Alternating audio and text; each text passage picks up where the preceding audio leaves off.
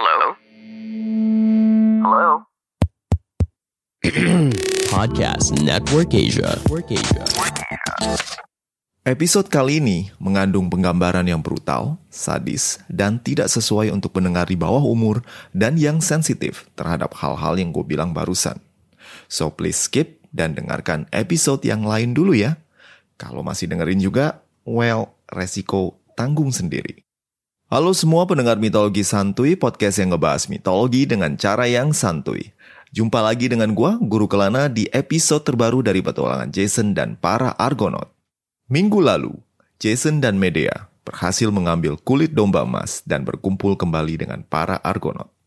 Langkah mereka selanjutnya adalah melarikan diri dari Kolkis.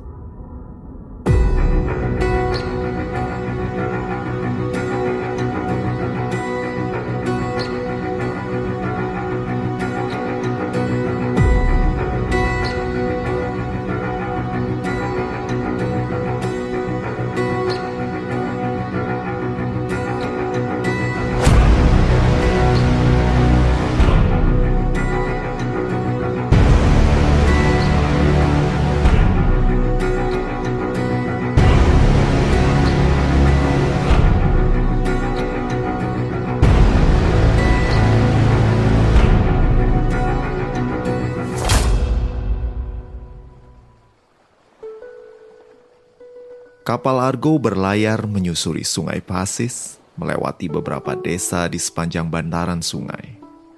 Para penduduk yang melihat kapal Argo serta awaknya melambaikan tangan seolah menyambut pahlawan. Kru kapal Argo dengan ramah membalas isyarat ramah mereka dengan senyuman dan lambaian tangan. Tampaknya tindakan Jason di ibu kota belum terdengar di desa-desa yang letaknya ratusan kilometer dari ibu kota. Melihat keramahan para penduduk desa, Jason bisa bernafas lega. Aetes dan prajuritnya masih jauh di belakang mereka. Ankeus, kita akan menepi di Pasis hari ini.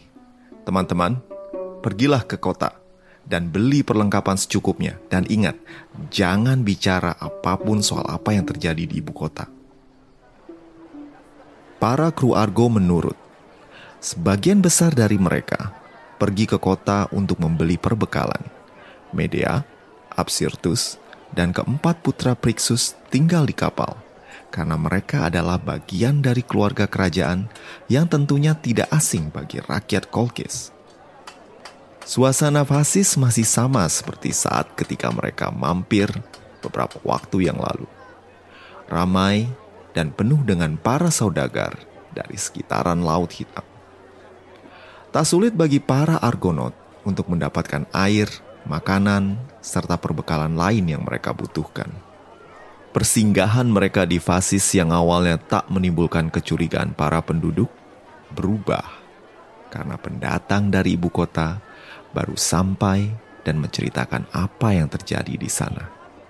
Dan apa yang awalnya hanya merupakan obrolan, merambat menjadi gosip di seluruh kota, dan berita kaburnya Medea beserta dicurinya kulit domba emas mulai menimbulkan kehebohan.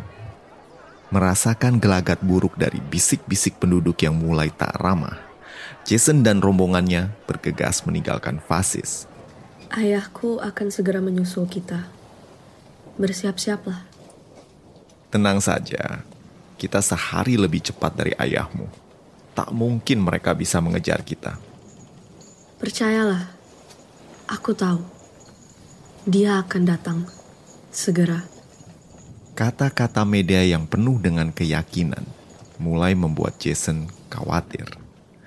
Walau awaknya penuh dengan para pahlawan pemberani, di atas laut, tumpuan mereka hanyalah kapal Argo. Tak sebanding dengan armada kapal Kolkis yang mumpuni. Sementara angin utara bertiup membentangkan layar Argo, para kru bersiap untuk menghadapi pertempuran di laut. Piritos dan Peleus mengasah tombak dan pedang mereka, sementara Argus mencoba memperkuat lambung kapal yang biasanya menjadi sasaran utama dalam pertempuran laut. Di masa Yunani kuno, Pertempuran laut biasanya dimulai dengan tabrakan antara satu kapal dengan kapal yang lain. Setelah itu, para awak akan berusaha menaiki kapal lawan dan kemudian bertempur. Jika satu lawan satu, tentu kru Argo tak akan kalah. Namun, jika satu armada dan dikeroyok rame-rame, tentu saja kecil kemungkinan mereka akan menang. Setelah berlayar semalaman, saat yang tak diharapkan itu pun tiba. Kalais yang berpatroli di udara melihat sebuah kapal besar diikuti serombongan kapal menengah muncul di kaki langit. Kapal besar dengan layar bergambar naga ganas. Ya, Aetes dan seluruh kekuatan armada Kolkis telah tiba. Ayahku tiba. Para kru Argo bergegas menghampiri bagian belakang kapal untuk melihat rombongan kapal Kolkis yang berlayar tepat ke arah mereka. Kapal yang paling depan melaju dengan cepat, bahkan lebih cepat daripada Argo. Zetes yang terbang ke atasnya menyadari kapal besar tersebut memiliki tiga baris dayung. Tidak heran kalau kapal tersebut bisa bergerak dengan cepat bagaikan memiliki tenaga mesin. Itu kapal naga Kolkis. Kapal andalan ayahku. Kapal paling cepat di dunia. Dia akan segera menyusul kita. Kita tidak punya pilihan lain. Kita harus melawan. Tidak. Kapal ayahku dan armadanya memiliki katapult yang bisa melontarkan kendi minyak berapi. Kapal kita akan dibakar tanpa perlawanan. Tapi kan kita bawa kulit domba emas. Apa ayahmu mau sekalian ngebakar kulit ini juga? Kau pikir ayahku datang demi kulit itu? Dia datang karena dia merasa terhina harga dirinya terinjak-injak. Tapi tenang, aku ada ide. Medea kemudian meminta Jason dan kru Argo yang lain mundur ke bagian depan kapal Argo. Sementara dirinya membawa adiknya Absirtus bersamanya di belakang kapal. Berdua, kakak beradik ini melihat kapal milik ayahnya semakin dekat. Dek, lihat. Kapal papa semakin dekat. Ucap Medea ke telinga Absirtus yang tampak khawatir ayahnya akan datang menghukumnya. Mata si bocah tampak ketakutan, sementara layar kapal naga Kolkis semakin besar terlihat. Dan di bagian depan kapal, Aetes dengan pakaian kebesarannya tampak menatap dengan penuh amarah ke arah kapal Argo. Jason dan para kru Argo tidak tahu apa yang direncanakan Medea untuk menghadapi armada Aetes yang besar. Mereka hanya tahu Medea akan melakukan sesuatu, entah sihir atau taktik lain yang jelas mereka tak menduga bahwa Medea akan melakukan sesuatu yang kelak akan menghantui kelangsungan misi mereka. Dek, ayo, senyum ke papa. Medea memegang pundak Absirtus dengan kasih sayang seorang kakak. Namun, tanpa diduga, tangan kanannya mengambil belati yang disembunyikan di balik gaunnya. Tanpa tendeng aling, Medea menyayat leher Absirtus. No! Medea! Tidak! Teriakan Jason dan Aetes di kapalnya mengejutkan semua orang yang tak menduga kalau Medea akan membunuh adiknya sendiri dengan tanpa keraguan. Sang bocah yang tadinya ketakutan sekarang pucat dan matanya yang biasanya berbinar-binar telah kehilangan cahaya kehidupan dan kemudian tewas di pangkuan kakaknya. Medea, kau gila! This is the only way. Cepat, ambilkan kapak. Jason terdiam dan tak sanggup bergerak. Sebagian besar kru Argo memalingkan wajahnya melihat bocah kecil yang baru saja bergabung bersama mereka telah dibunuh oleh kakaknya sendiri. Cepat, kapaknya. Tak seorang pun bergerak sampai akhirnya Medea mengambil sendiri kapak milik Telamon yang terletak tak jauh darinya. Dan apa yang akan terjadi kemudian mungkin terlalu sadis atau mengerikan untuk diceritakan. Gue mau stop di sini sedikit sebelum gue lanjutin cerita. Apa yang lu bakal dengar tentang lanjutan cerita ini mungkin terlalu sadis atau vulgar untuk pendengar yang sensitif dengan hal yang keji dan brutal. So, kalau kalian nggak sampai hati untuk mendengar, silahkan skip satu atau dua menit ke depan. Medea adalah karakter yang kompleks dan penuh dengan kontroversi. Di satu sisi, dia bisa jadi perempuan yang begitu penyayang dan setia. Namun di sisi lain, dia bisa menghalalkan segala cara untuk mencapai tujuan gue nggak memberikan satu persetujuan atau suatu acknowledgement terhadap apa yang dilakukan media. Tapi kita harus tahu bahwa dalam narasi media sekarang dan kemudian akan banyak hal-hal yang melibatkan bagaimana kondisi emosional wanita ini akan mempengaruhi jalannya cerita.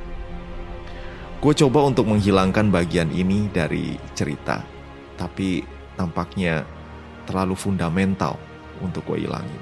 Jadi tetap gue terusin, walaupun gue menghindari penggambaran yang terlalu grafik. Anyway, let's get back to the story. Setelah mengambil kapak Telamon, Medea dengan tanpa ragu memotong jasad adiknya menjadi beberapa bagian. Jason berusaha mencegah Medea. Namun, Nestor yang melihat ada rencana di balik kegilaan Medea menghalanginya.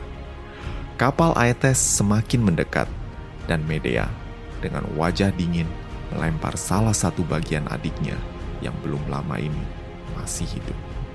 Aetes melihat bagian tubuh anak kesayangannya dan berteriak pilu. Kapal pun melambat dan Aetes memerintahkan prajuritnya untuk terjun, mengambil potongan tubuh Absirtus sebelum tenggelam ke dalam laut. Dalam kepercayaan orang Yunani kuno, jasad orang yang meninggal harus diperlakukan dengan baik agar arwahnya bisa mencapai alam maut dengan lancar. Medea tahu benar bahwa ayahnya tak akan meninggalkan jasad Absirtus tanpa penguburan yang layak. Sehingga ia dengan tanpa ampun membunuh adiknya, memotong-motong jasadnya agar Aetes tak lagi mengejar kapal Argo. Medea membuang potongan jasad Absirtus satu persatu. Sementara para prajurit yang kini mengandalkan perahu kecil mengambil potongan pangeran muda mereka yang malang tersebut. Kini kapal Argo berjarak jauh dari armada Aetes. Dan sampai bagian tubuh Absirtus yang terakhir dibuang ke laut, kapal Aetes dan armadanya tak lagi terlihat. It has to be done. Kata Medea dengan lirih, meneteskan air mata. Apa pun makna dari air mata tersebut, hanya dia yang tahu. Sementara Jason tak sanggup berkata apa pun. Dirinya tak mengira Medea bisa bertindak sejauh itu untuk dirinya. Tampaknya cinta dan pengabdian Medea melebihi loyalitasnya pada keluarga serta darah. Namun, satu hal yang berkecamuk dalam benak Jason sekarang. Medea bukanlah wanita yang bisa diperlakukan sembarangan. Dan walaupun dirinya mencintai gadis cantik ini, Jason harus berhati-hati. Ada batasan untuk segala sesuatu. Dan Medea telah melanggar batasan itu. Malam itu, suasana kapal Argo nampak suram dan sunyi. Hanya Ankeus dan Polyphemus yang berjaga di kemudi, sementara yang lain masih kena mental dengan apa yang terjadi tadi siang. Jason pun berdiri diam menatap gelapnya laut. Kapal Argo kini berlayar menuju tujuan mereka, muara sungai Istros, setelah berusaha mengelabui armada Aetes yang mengira mereka akan melewati Selat Bosforus. Dari muara sungai Istros, mereka akan terus berlayar melalui Trakia, wilayah yang dikenal oleh orang-orang Yunani sebagai Hyperborean. Dan kita menyebut wilayah ini sekarang sebagai Bulgaria, Romania, Hungaria, dan Slovenia.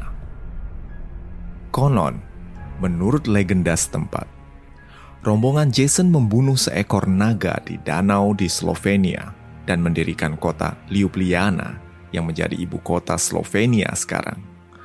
Naga masih menjadi simbol dari Ljubljana sampai sekarang. Nah, bagaimana lanjutan misi Jason kembali ke Iolcus? Well, for that, you need to wait for the next episode. Anyway, gue mau ngucapin selamat Natal untuk teman-teman Santuyers yang merayakan. Semoga damai Natal beserta kita semua dan selamat berlibur untuk teman-teman semua yang lain. Anyway, kalau kalian ingin mendukung podcast kesayangan kalian ini, silakan mampir ke laman traktir mitologi santuy yang tersedia di deskripsi episode. See you and bye.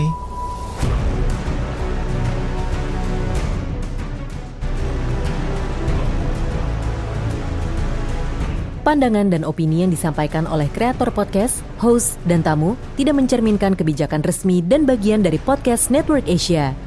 Setiap konten yang disampaikan mereka di dalam podcast adalah opini mereka sendiri dan tidak bermaksud untuk merugikan agama, grup etnik, perkumpulan, organisasi, perusahaan, perorangan, atau siapa pun dan apa pun.